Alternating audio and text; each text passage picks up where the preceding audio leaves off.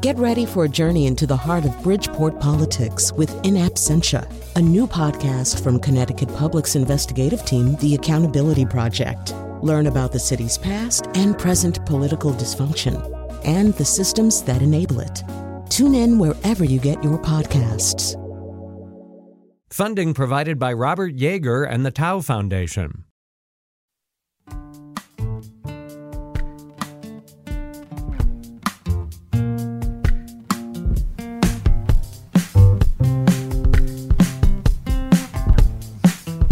This is Where We Live on Connecticut Public Radio. I'm Lucy Nalpathanchel, broadcasting remotely. A West Hartford, Connecticut native is leading efforts to expand broadband access to Americans and make it more affordable. Attorney Jessica Rosenworcel has been a member of the Federal Communications Commission, the FCC, for two terms, starting in 2012.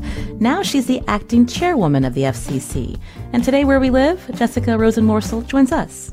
She oversees a federal independent agency that regulates communication technologies like cell phone and cable services. The pandemic has shown all of us the importance of having reliable phone and internet access. You can join our conversation. Find us on Facebook and Twitter at Where We Live. Jessica Rosenworcel, welcome to the show. Thank you for having me. I mentioned again you're acting chairwoman of the FCC, and you're also a Hall High School grad. How often do you get back to our state? Uh, well, my parents still live in the house where I grew up, and so uh, when I come home, very little has changed. But that's really the sweetest part. Uh, I am a Connecticut person and a New Englander at heart, so uh, I miss being there in that part of the country. I'm in Washington right now. We're having a small snowstorm, but it's nothing like the uh, fluffy white snow I knew growing up at home um, back in the 80s and 90s. So, as a, member of the FCC, when I think about the issues that you and your colleagues work on, uh, have worked on over the years, this might not be something the general public follows closely, but I think the pandemic has changed that when we see how important and necessary it is to have high speed internet for people who are working at home, especially children who are, have been in remote school now. What have you been hearing from parents and teachers, even um, healthcare professionals, when we think about the importance of telemedicine during the pandemic? Yeah. Um, you know, there probably was a time not that long ago when I would have to begin conversations explaining what the Federal Communications Commission does and how the agency's been around since 1934 and oversees satellite services, cable services, your cell phone, wireless access, and a whole bunch of engineering and technical matters. But during this pandemic, the value proposition of having access to high speed internet service, I mean, it's just never been clearer, right? As a nation, we've been asked to take so much of what we do in person and go online for work, for school, for healthcare, and more. And I think that this pandemic has conclusively demonstrated that for every household, broadband's not just nice to have, it's need to have. And I think that that simple fact is going to have to direct the FCC's actions in the days ahead. Mm. Uh, just the other month, we spoke with John Horrigan from the Technology Policy Institute. He looked at uh, he looked at the digital divide here in our state during the pandemic, and it really focused on two group two groups. So when we think about people in communities that have don't have access uh, to broadband or reliable service like rural areas northwest connecticut um, and other parts of the quiet corner but also communities where maybe service is available but people can't afford a good plan that gives them the speed they need. So we're thinking about low income communities of color in our connecticut cities. So can you talk about the issues that we have in our state here in connecticut how that plays out in other states you know, I actually think the way that he described the digital divide is just right. I think for too long, when we talked about the digital divide, we were only talking about rural communities, remote areas like you said, the Quiet Corner or Northwestern Connecticut, where the infrastructure may not reach every single house and every single business. And we need to spend funds and develop plans to make sure that it does, just like we've done with electricity over the history of this nation and in the state. But there's this other component to the digital divide that's really important, which is we have to think about adoption and affordability. And there's some data out there that suggests that three to four times as many households in urban and suburban areas don't have reliable and consistent access to broadband. So, if we're going to solve the digital divide, get everyone everywhere connected, and I think we should, we have to address both deployment and adoption. And I think that's the way we have to think about this issue going forward. I understand that you've coined the term homework homework gap, and now again we're in this pandemic where we see uh, how the digital divide impacts children and learning. We know that children have a right to receive a free public education. Do you see this also meaning that kids have a right to internet, good, consistent, reliable internet access too? Acting yeah, I'm so glad that you asked about what I call the homework gap. Um, and the way I describe it is this you know, when I was growing up in West Hartford, if I needed to do my nightly schoolwork, I needed paper, a pencil, and my brother leaving me alone. And, you know, that third one was the hardest part. And now every child needs internet access. Look, seven in 10 teachers before this pandemic assigned homework that requires internet access. But all the FCC data show that there's one in three households that don't have broadband service. And where those numbers overlap is what I started calling the homework gap. And it was a crisis before the pandemic. But then, gosh, roughly a year ago, we sent 50 million kids home and we told them to go online and engage in remote learning. But you know what? Millions of kids have been locked out of the virtual classroom because they don't have that reliable internet access at home. So I have been pressing for the FCC to make solving the homework gap a priority. It feels to me that it's a very distinct part of our nation's digital divide, but it's one that we should be able to solve. There's data that suggests there's between 12 to 17 million students in this country who don't have access to the internet they need for their education. And I just feel like that's a big number, but it's not so big we can't solve it. And we should use programs that have existed for decades, like a program called E Rate, that helps connect our schools and libraries in every state across the country, how can we update it and modernize it so it also helps provide options for those kids to get connected at home for their homework and their schoolwork? You're hearing Jessica Rosenworcel here on Where We Live. She's on Zoom with us. I don't know, Jessica, if your uh, earbuds are rubbing up against uh, your shirt, but it's causing a little bit of interference. I'm just thinking this is the, the way that, you know, all of us are, are connecting where sometimes uh, the, how we hear each other can be difficult with our technology at hand. Just wanted to give you a heads up about that. Uh, but again, okay, no she's problem. with I'll try to fix that. Thank you. Uh, she's with us as we talk about uh, the role of the FCC uh, to help uh, Americans access uh, internet, but not only uh, to access it, to be able to afford it. you mentioned some programs that have existed. E-Rate is one of them that helps schools and libraries to get internet connectivity and technology affordably. This is something that the, your former colleague and former chairman uh, Pai did. You and I, you and he did not agree on the role of these programs programs. And so, moving forward as acting chairwoman, how do you see uh, working with your Republican colleagues around this program, again, to make it more robust? Well, I've got an agency that is right now um, has two Democrats and two Republicans. Uh, typically, we would have five members. We've only got four. So, bipartisanship is the only way forward. I am keenly aware of that. But I also think we are sitting here in this extraordinary time, right? We've got this pandemic we're trying to get out of, an economic crisis associated with it. And we know that giving people access to modern communications is a way to help them continue their schooling, keep up with their medical appointments as telemedicine grows. And for many people, it's essential to really continue to go to work and to maintain their job. So I just feel like we have to bring those ideas to center and find a way to work on them. There's another program that Congress just gave us authority to enact called the Emergency Broadband Benefit.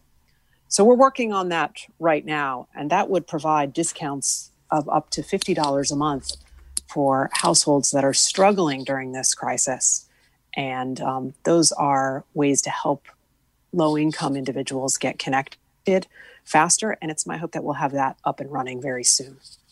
So Congress passed this as part of the coronavirus relief bill, three and a half billion dollars for this emergency broadband program that you just mentioned, uh, fifty dollars a month for low income families. How long could that last, uh, Chairwoman? Yeah, this is a good question. It's $3.2 billion. And if okay. I could engage in just a bit of Washington speak, it's appropriated money, which means Congress set up those funds and there'll be a point in the future where they could run out. So we may need to return to Congress if demand is really high. And um, I think what's most important for the Federal Communications Commission right now is that we do a good job running this program. Let's demonstrate that it can help get households connected who need internet access to continue with work and school and healthcare, all of it. And um, I want to make sure that we do a good job with this program because I think then Congress will be able to assess um, how it can support it in the future. You just had a meeting the other day uh, where there's a task force that you've created to look at broadband access, but part of the problem is the data that the FCC, the federal government, has related to what broadband access actually looks like across our country, the maps and who has it and who doesn't. Could you talk about this monumental challenge before you as you think about uh, ways to improve internet access for all Americans? Yeah, it is both really simple and a really big challenge at the same time. But it's hard to believe, but this, uh, the United States, we don't have the best maps that suggest precisely where broadband service is and is not. And during the last several years, the administration spoke a lot about fixing this. But I decided right out of the gate, as I took over the reins, we were going to actually set up the architecture to do it. So I set up a broadband data task force. And we are going to be using funds that have been appropriated to the agency to help us build nationwide maps of where service is and is not. And we're not just going to rely on the carriers telling us that, we're actually going to rely on consumers, local governments, state governments, tribal authorities. In other words, we're going to take the data we have and ask people across this country to help us perfect it and get it right. Because I think all of us know, you know, which house is too far down the road for getting service and which places when we travel we start to lose bars on our phone. So how do we take that knowledge that we all have from our day-to-day life and make sure that that knowledge can help us in Washington build better data, build better maps, and once we have that kind of granular precise information, we will all do a lot better job at sending support to areas that don't have service and getting them connected. Hmm. What kind of timeline are you working under? I understand the FCC auctioned off bids under the former administration for companies to address this rural service provision. And if mapping and better data is needed, you know, how quickly can that get done so that this money is used and the right companies are, are doing the work, acting chairwoman? That's such a good question. You see, in an ideal world, we would have done all of this several years ago less talking and more action. But the way we are right now is we're going to have to do two things at once. We're going to have to assess the commitments made by the last administration to some rural areas that are looking for service, make sure that we're good to go and we can support the carriers that have proposed serving those areas with subsidies from the government. And we're simultaneously going to have to do a better job with our data and maps. I would love it if we could roll back and sequence this from several years ago, we can't. So we're going to have to do multiple things at once because I think the long term effort of getting people connected is going to take us um, not just doing one activity, but again, doing both at the same time. Mm. When I mentioned some of the companies that got uh, these, um, that were awarded these bids, I should say, uh, one of them is SpaceX. And so I'm wondering if you could talk about the technology available to get this internet access to, say, rural parts of our country where again we know that internet service providers in the past if it's not uh, something that they can make money off of they're not going to put in all the infrastructure to get that right, internet to right. somebody. Um, so i don't want to talk about any particular company but i think you bring up a really good point. There's different technologies that are being developed that might be able to help us get to more places faster you know traditionally we used to think about our telephone companies and they would offer digital subscriber line service and that was how people got high speed internet. Increasingly, most households get it through their cable provider. And we are starting to see the development of new fixed wireless services that could also change how people access the internet from home. And these low Earth orbiting satellite systems could get connectivity to some of the hardest to reach places a lot faster than terrestrial on the ground systems. So I'm an optimist about all these different types of technology that are being developed because I think in this country we're going to have to use them all to reach everyone everywhere. Mm. Again, we're talking with acting chairwoman Jessica Rosenworcel as she leads the FCC as we talk about the digital divide, the homework gap, and so much more. This is a topic that we talk about often here on Where We Live. I wanted to share some listener tweets uh, that they were sent to me. Uh, Randy tweeted, starting January 1st, Xfinity turned back on the data cap and that meant they were getting warning emails. They were going to start getting charged per gigabyte and terabyte. My wife and I work from home. My son is 100% remote learning. Our TVs are all Wi-Fi. They had to ration the data the last two days of January, which can be problematic when you have to work and, and get your schoolwork done. Someone else tweeted, uh, Diana, that broadband internet is something that has clearly become a basic need. We're all paying too much. And if you have Comcast, chances are it's unreliable. We upgraded to the speed recommended for the for an office building and saw no noticeable change except in our bill. So just with some of those tweets sent to us, Acting Chairwoman Rosenworcel, what can the FCC do to help consumers? Well, first of all, I agree it's an essential service. Everyone needs it right now to have a fair shot in 21st century life. And uh, with respect to data caps, um, I understand that's not just professionally, but personally. You know, I'm in a household with kids who are doing online schooling, a spouse who's also working. And we too worry about what those data caps can mean. Now, as far as FCC authority, one of the challenges is during the last administration when um, they rolled back a lot of the agency's authority in this place. So we're going to have to look about what rules we have and how we might be able to reassert it. But I know that my inbox is filled with complaints about data caps. I mean, this pandemic has put a focus on it, and it's easy to see why. It's not just my household and the household of your listeners. We're all trying to do more things online and using up more capacity in the process. And while the FCC has always had policies about reasonable network management and allowing providers to make some decisions, I think we've got to acknowledge that these data caps can really harm households and individuals because they can't do everything they need to do during this pandemic to main some, maintain some semblance of modern life.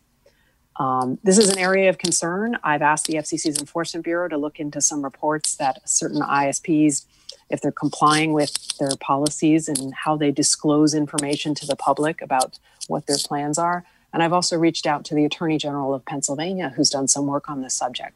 So I am studying what policies we have in place at the FCC in light of changes made during the past administration and trying to figure out a way to address this uh, because, again, I understand it not just professionally, but personally. It's an issue in my household too. You mentioned ISPs, internet service providers. When yeah. we talk about the changes in the last administration, how these internet service providers are classified, I think it's Title One versus Title Two, yeah. and why that difference makes a why it would make a difference in terms of how to get internet service providers to comply with more regulations. Acting Chairwoman, can you describe that for us? Yeah, the last administration uh, chose to roll back the FCC's net neutrality rules. I, I oppose that. I support net neutrality. Um, but in the process of rolling back that authority, the agency also diminished its oversight over broadband and internet service providers generally. And I think, you know, in this pandemic, it's not a great idea. We're all using these services to keep up with our day to day lives.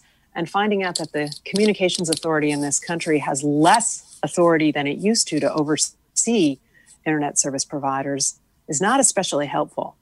Uh, I'd like to see the FCC revisit those things, but at the moment, I got an agency that is shy one member, and this is a hard issue to push forward on. But again, we're looking at data caps. We're looking at ways under existing rules we can start fixing these issues faster, mm-hmm. and especially any kind of abuses that happen for consumers where they signed up for a plan that says they get a certain amount of service, and then they are told that that service is not available.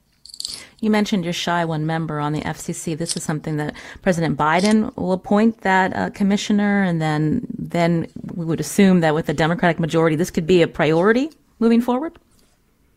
Uh, well, that is all above my pay grade, but yes, I think that's exactly how it would go. I think uh, I think you've got the sequencing just right there. So when we talk more about, uh, again, uh, helping consumers uh, with internet service providers and the cost of plans uh, moving forward, I mean, what do you think is your first priority as acting chairwoman uh, beyond uh, getting this, the data mapping, the right data before the federal government? I think getting this emergency broadband benefit program up and running. It would be the biggest program to assist households in this country with broadband affordability that's ever existed. And we want to make sure that we get the word out about it. Consumers who may be struggling during this pandemic know about it and can sign up easily and swiftly. So, the Emergency Broadband Benefit Program is uh, first among all of our priorities because I think it can do a lot of good connecting households that might be struggling right now are having a hard time trying to figure out how they're going to pay their broadband bill and also put groceries on the table. The former administration, net neutrality was repealed. Uh, moving forward, uh, the argument was that a lot would happen with that repeal, and, and it didn't uh, come to be. But are you worried that uh, there's been instances where we've seen ISPs, internet service providers, throttling service, and this is still an issue that, that you want to tackle moving forward once you get that full FCC uh, membership? Well, I'd like to make sure that the FCC has authority over broadband, uh, like with net neutrality. That was pushed back by the last administration. And I think what's important to keep in mind is that many households only have one provider available where they live.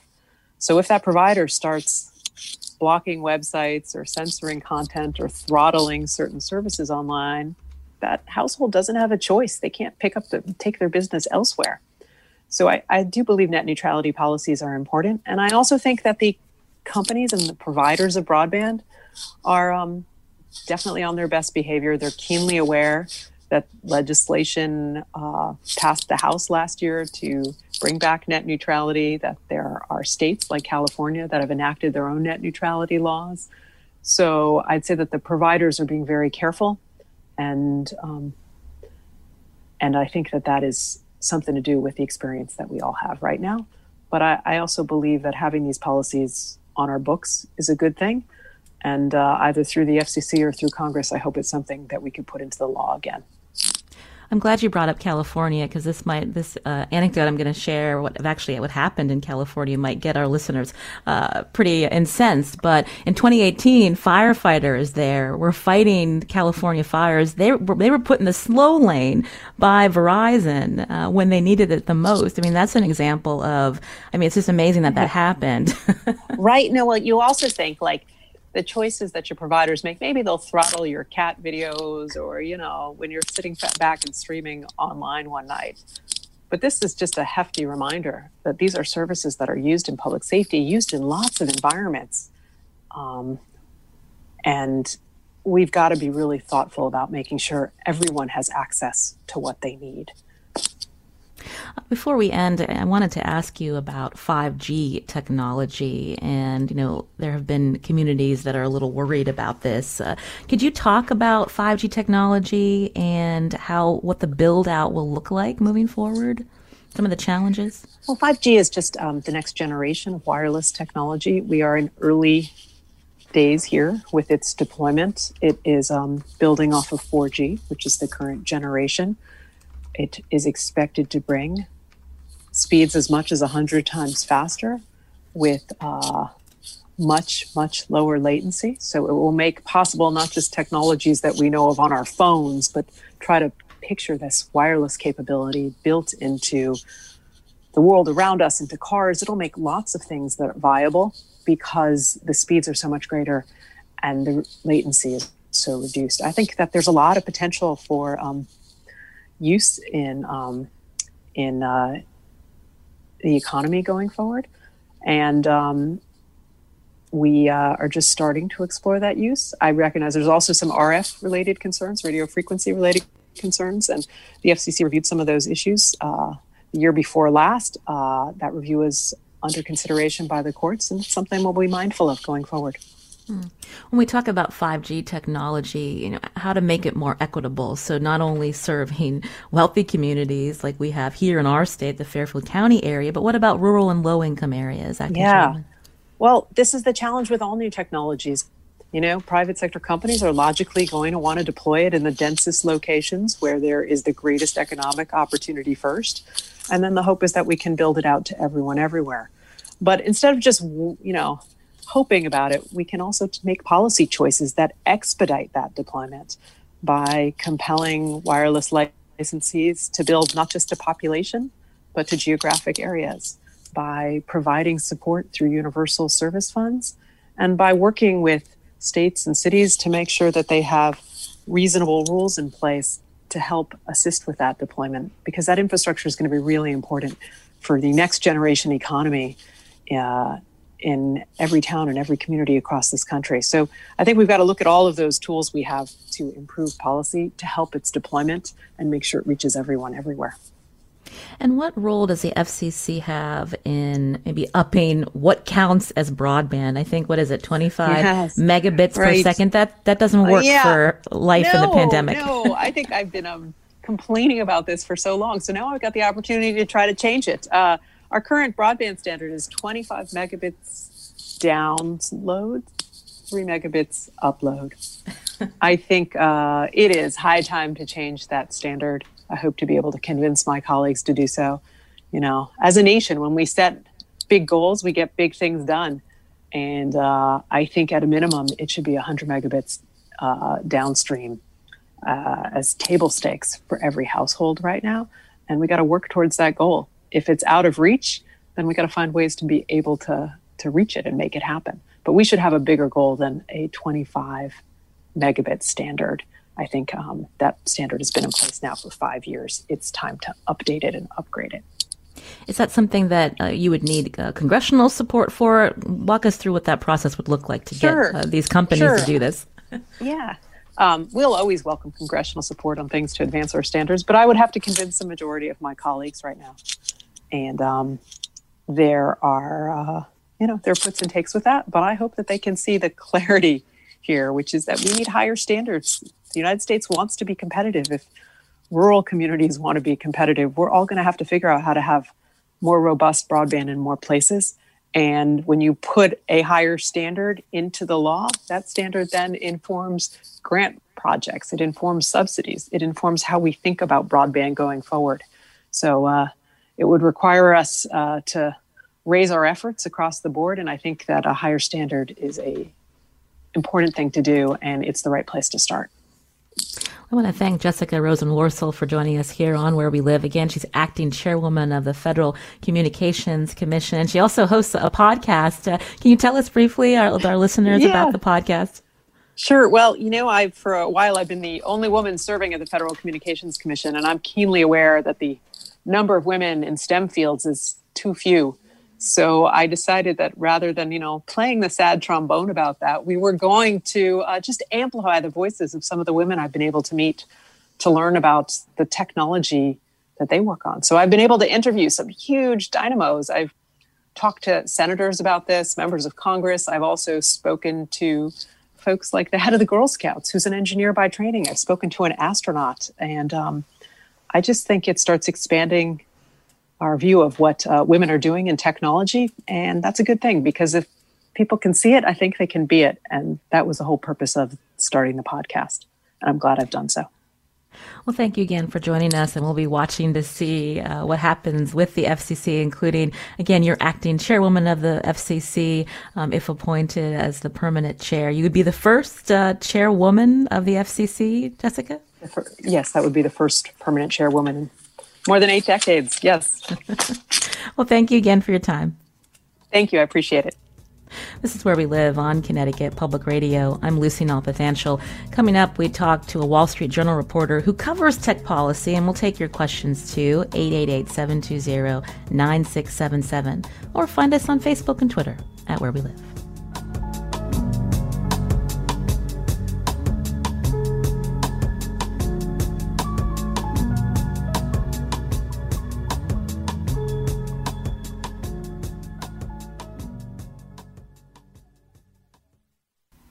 This is Where We Live on Connecticut Public Radio. I'm Lucy Nalpathanchel. We just heard from Jessica Rosenworcel, acting chairwoman of the Federal Communications Commission. For more about the FCC and some challenges ahead, joining us now on Zoom, Ryan Tracy, tech policy reporter at the Wall Street Journal. Hi, Ryan.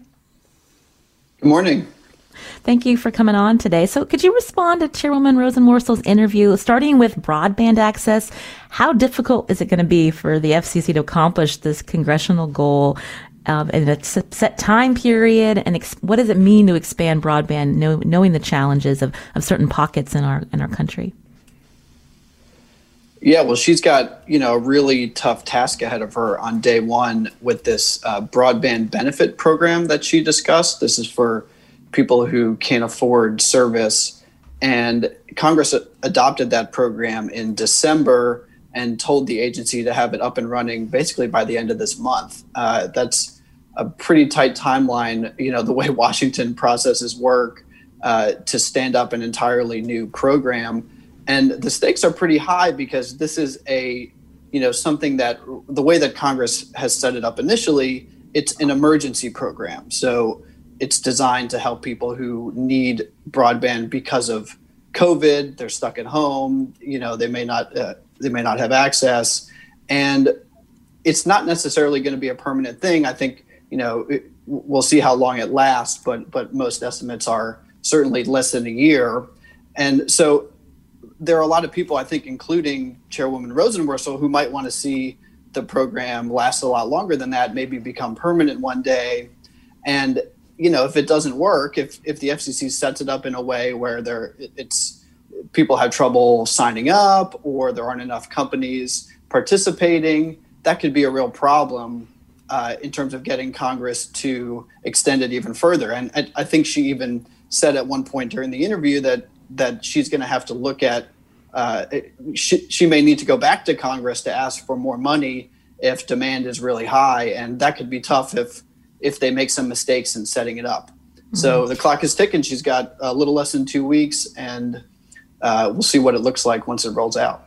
A little less than two weeks. Ouch. yeah. So when we think about um, how government has rolled out particular programs, that we all remember the disastrous launch of healthcare.gov. So this is right. not something that the FCC wants. yeah, exactly. That's kind of a what not to do tale and you know the other thing that can happen, in addition to sort of it leaving a, a sour taste in Congress's mouth if the program doesn't go well, you know a lot of the it, it, can be hard to get someone who's you know someone imagine the type of person that might need this program right? They may have lost their job um, they've got all sorts of worries in in their life uh, on a daily basis. And so you, you kind of go to them and say hey look there's this great program. You can sign up and get internet well, you know, what if they finally find a way to remember they don't have internet right now, so they can't just go fill out an online form. They might have to take a bus to go to the library to sign up or whatever it is. If they have trouble with that, if the website doesn't work, well, you know, they may not try again, even if they need the the help. Uh, they may say, "Oh, you know, I remember that that that was baloney that didn't work." So, you know, the the stakes are are high from that perspective too. I asked her about the FCC auction under the former administration uh, for to companies to help expand broadband service. She didn't want to talk specifically about SpaceX, but I know this is something that you've covered. Just the different types of technologies that um, that these companies hope to use to help expand uh, broadband internet. Can you give us an overview? Sure. Yeah. So this is kind of the other. You, you, you did a great job of outlining. You know, one problem is affordability the other problem is access, and there are large parts of America that don't even have a provider offering broadband right now. So, uh, under the Trump administration, the FCC did an auction. Uh, the announced the results of which were announced at the end of last year. That is going to be about nine or ten billion dollars over the next uh, ten years. That will subsidize providers to build out these networks in rural areas. And it's interesting now, Democrats are going to be in charge of deciding whether to sort of press the button and release that money.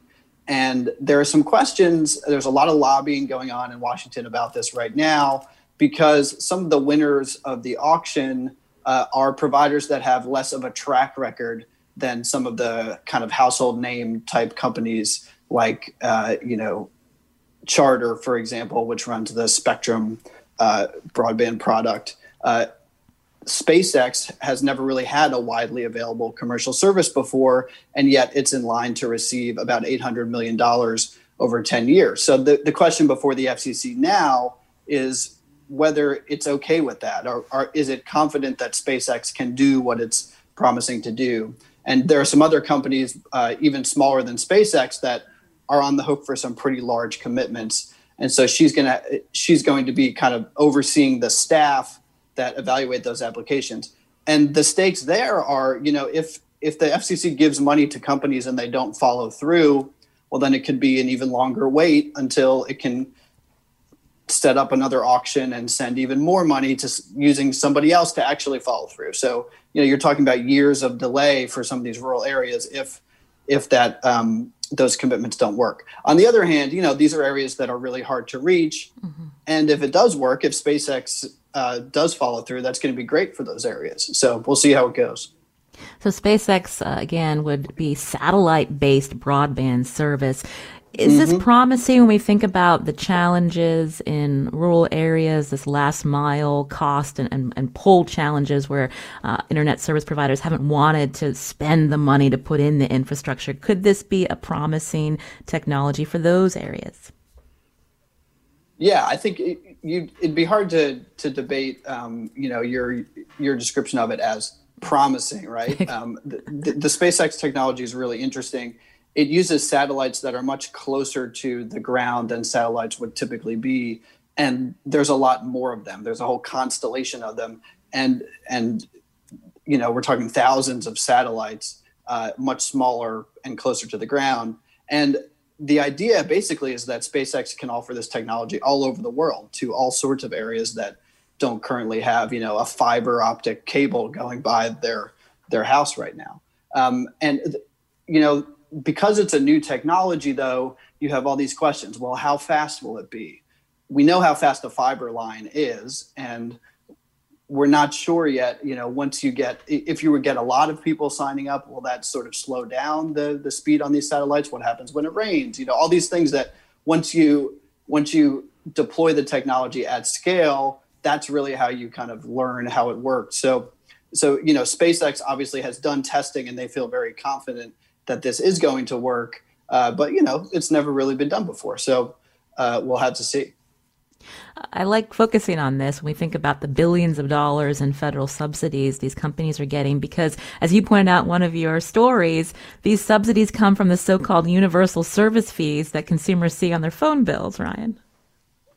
Right, right. Yeah. So this is a program that's been around uh, a long time, and the idea was, you know, if the phone company uh, gets a monopoly in a given area, well, um, you know, they ought to have the obligation of providing universal service in that area. And now we're kind of trying to adapt that program to the age of the internet when you've got a lot more providers, uh, internet service providers involved, um, and and you're trying to kind of you know, the Congress hasn't really updated the laws uh, to reflect the fact that we're in this new kind of broadband age.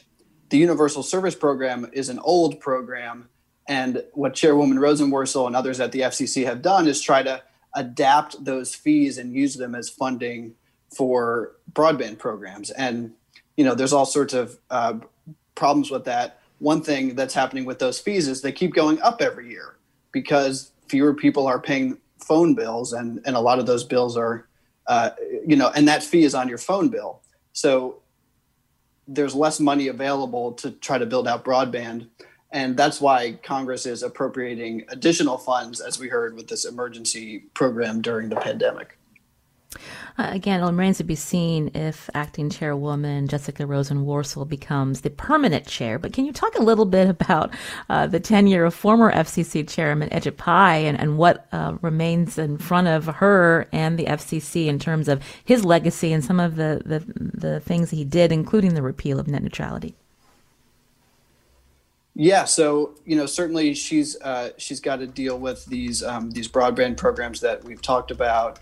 Uh, net neutrality is an issue where there's a really big partisan divide. Democrats uh, think the FCC should be putting rules in place regulating uh, internet service providers and telling them, you know, not to sort of put one, not to throttle certain web traffic and allow other web traffic through and and really being very much more specific than Republicans would prefer in terms of regulations.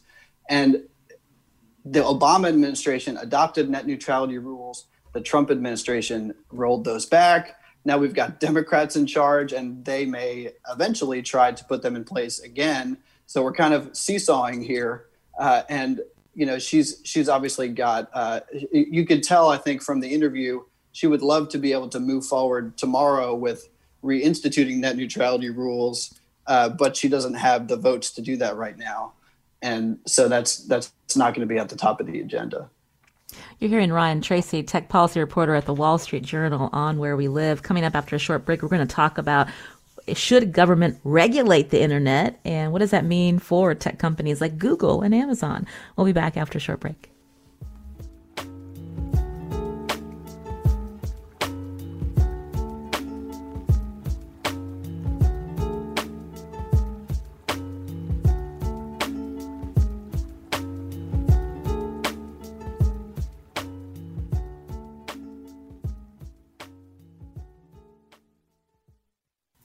This is Where We Live on Connecticut Public Radio. I'm Lucy Nalpathanchel, broadcasting remotely. My guest right now on Zoom, Ryan Tracy, tech policy reporter at the Wall Street Journal. At the top of the show, we heard from acting chairwoman of the FCC, Jessica Rosenworcel. Uh, we brought up internet service providers and the speed that is considered broadband. Ryan, as she mentioned, she'd love to see that up to, I think, to 100 megabits per second. Um, is how possible would that be? Yeah, so you know, th- this is something that the FCC looks at when it uh, gives out money for broadband, and it's the definition is important when uh, you know you're talking about what level of service is the government going to subsidize. I think it is somewhat symbolic, though. So, for example, under the Trump administration, although the definition was 25 megabits per second, the money that they are planning to give out to provide service in all these rural areas that we've been talking about. Uh, a lot of that money is going to is supposed to fund networks much much faster than that, like a thousand megabits per second or gigabit speed. And so, you know, the FCC is moving in the the direction of kind of wanting to support faster service, and uh, and you know, it sounds like the acting chairman woman would like to you know uh, also change the definition of of what's considered broadband so that all these other programs, um, federal programs and federal policy in this area re- reflects that. Mm. So we know that the FCC has a big hand in making rules around internet connection and service providers like Comcast and others. But what about regulating uh, the internet in the sense of the enormous power tech companies have, like Google and Facebook and Amazon? Does the FCC have any say over this? And if not this agency, uh, is there a move in Congress of having some more regulation of these tech companies?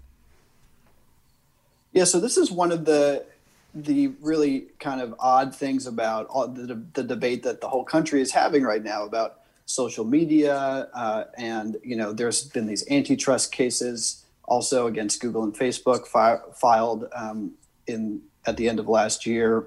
And you know there really is no agency that regulates the internet right? There's a the and in particular regulates these huge huge companies uh, really the biggest companies in the country right now uh, you know, big tech, so to speak. The Federal Communications Commission is an old agency, you know, created in the 1930s, and it doesn't have authority over Facebook or Google, really, unless they were to do something that the FCC regulates, like, for example, uh, provide uh, fiber broadband service or something like that. Um, and so there's a there's a kind of interesting policy debate going on right now in DC about what to do about that. Should Congress create an, a new agency? That's something that um, some Democrats, for example, have proposed. Uh, or is that really the best thing? Maybe the internet's doing fine, and we we shouldn't have more regulation of it. Uh, and right now, that debate is really kind of all over the place. Honestly, this, it's not as if Congress looks like it's getting ready to create a new internet regulator tomorrow. There's a lot of proposals floating out there right now and a lot of debate. The one place where there is agreement is both Democrats and Republicans really don't feel great about where we are. You know, they're both angry for different reasons at Facebook and Google, and they're, they're not content with the current situation. And so they've got to try to figure out a way to move forward with some policies to address that. And that's going to be tough, especially when Congress has so much else to do right now. When you're thinking about, you know, the the coronavirus and economic recovery bill and, and all these other priorities that the president and leaders in, in Congress have set out. So, uh, you know, it's a, it's a messy debate right now. Mm-hmm. Uh, you mentioned whether there should be more or less regulations uh, during the, the Trump administration. Uh, there was some movement on a law called Section 230. So this would be uh, whether companies have uh, protection from being held liable. Can you talk a little bit about how the Trump administration waded into this and, and what that means for the, the current FCC? Yeah, so Section 230 is uh, part of a law called the Communications Decency Act. It was created in 1996 at the beginning of the internet age, really, and it says that if, you know, for example, Twitter uh, allows me to post a tweet that, that someone else says is defamatory, uh, that person can't sue Twitter, they have to sue me, right? Twitter's not responsible for what I post there. And you know, there are some other aspects to Section 230 as well, but that's kind of the basic thing. And that allows a lot of internet websites that host user generated content to exist. So think of YouTube videos or reviews on TripAdvisor or you know postings on Airbnb or Amazon. The fact that those the companies that are running those websites don't have liability uh, for the content really allows them to run those websites. Otherwise, they'd be you know, looking at lawsuits left and right all the time. So there's some logic to Section 230, and that's why it was created. But Section 230 has also become a target because there's this feeling, again, in, in, among policymakers that these companies just have too much leeway. That you know, Twitter can decide to block someone completely, like it did with President Trump, if if they want to, or you know, companies can decide not to block something, like when Facebook uh, decided to uh, leave up a video uh, about House Speaker Nancy Pelosi that made a lot of that decision made a lot of Democrats really angry. So you know, there's a lot of debate. Well, what what should we do about this? We we should look at Section 230. And in fact, President Biden has proposed revoking Section 230 altogether. He actually did that before President Trump proposed doing it. Uh, so this is something Biden and Trump both said they wanted to do and it's it's unlikely i think that congress is going to revoke the law altogether because there's just not a lot of support for that. Uh, so the question is what do you do? And that's something we're going to see a lot of hearings on this year in dc is how do you change this law if you're going to change it um, to maybe bring some more accountability to these large social media platforms without hurting all these other websites or, or making them you know face a whole lot of lawsuits well, I appreciate the context you provided for us. Ryan Tracy, tech policy reporter at the Wall Street Journal. We'll tweet out some links to his stories.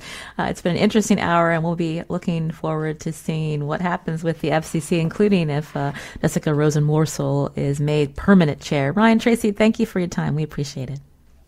Thanks. It was a lot of fun. I appreciate it.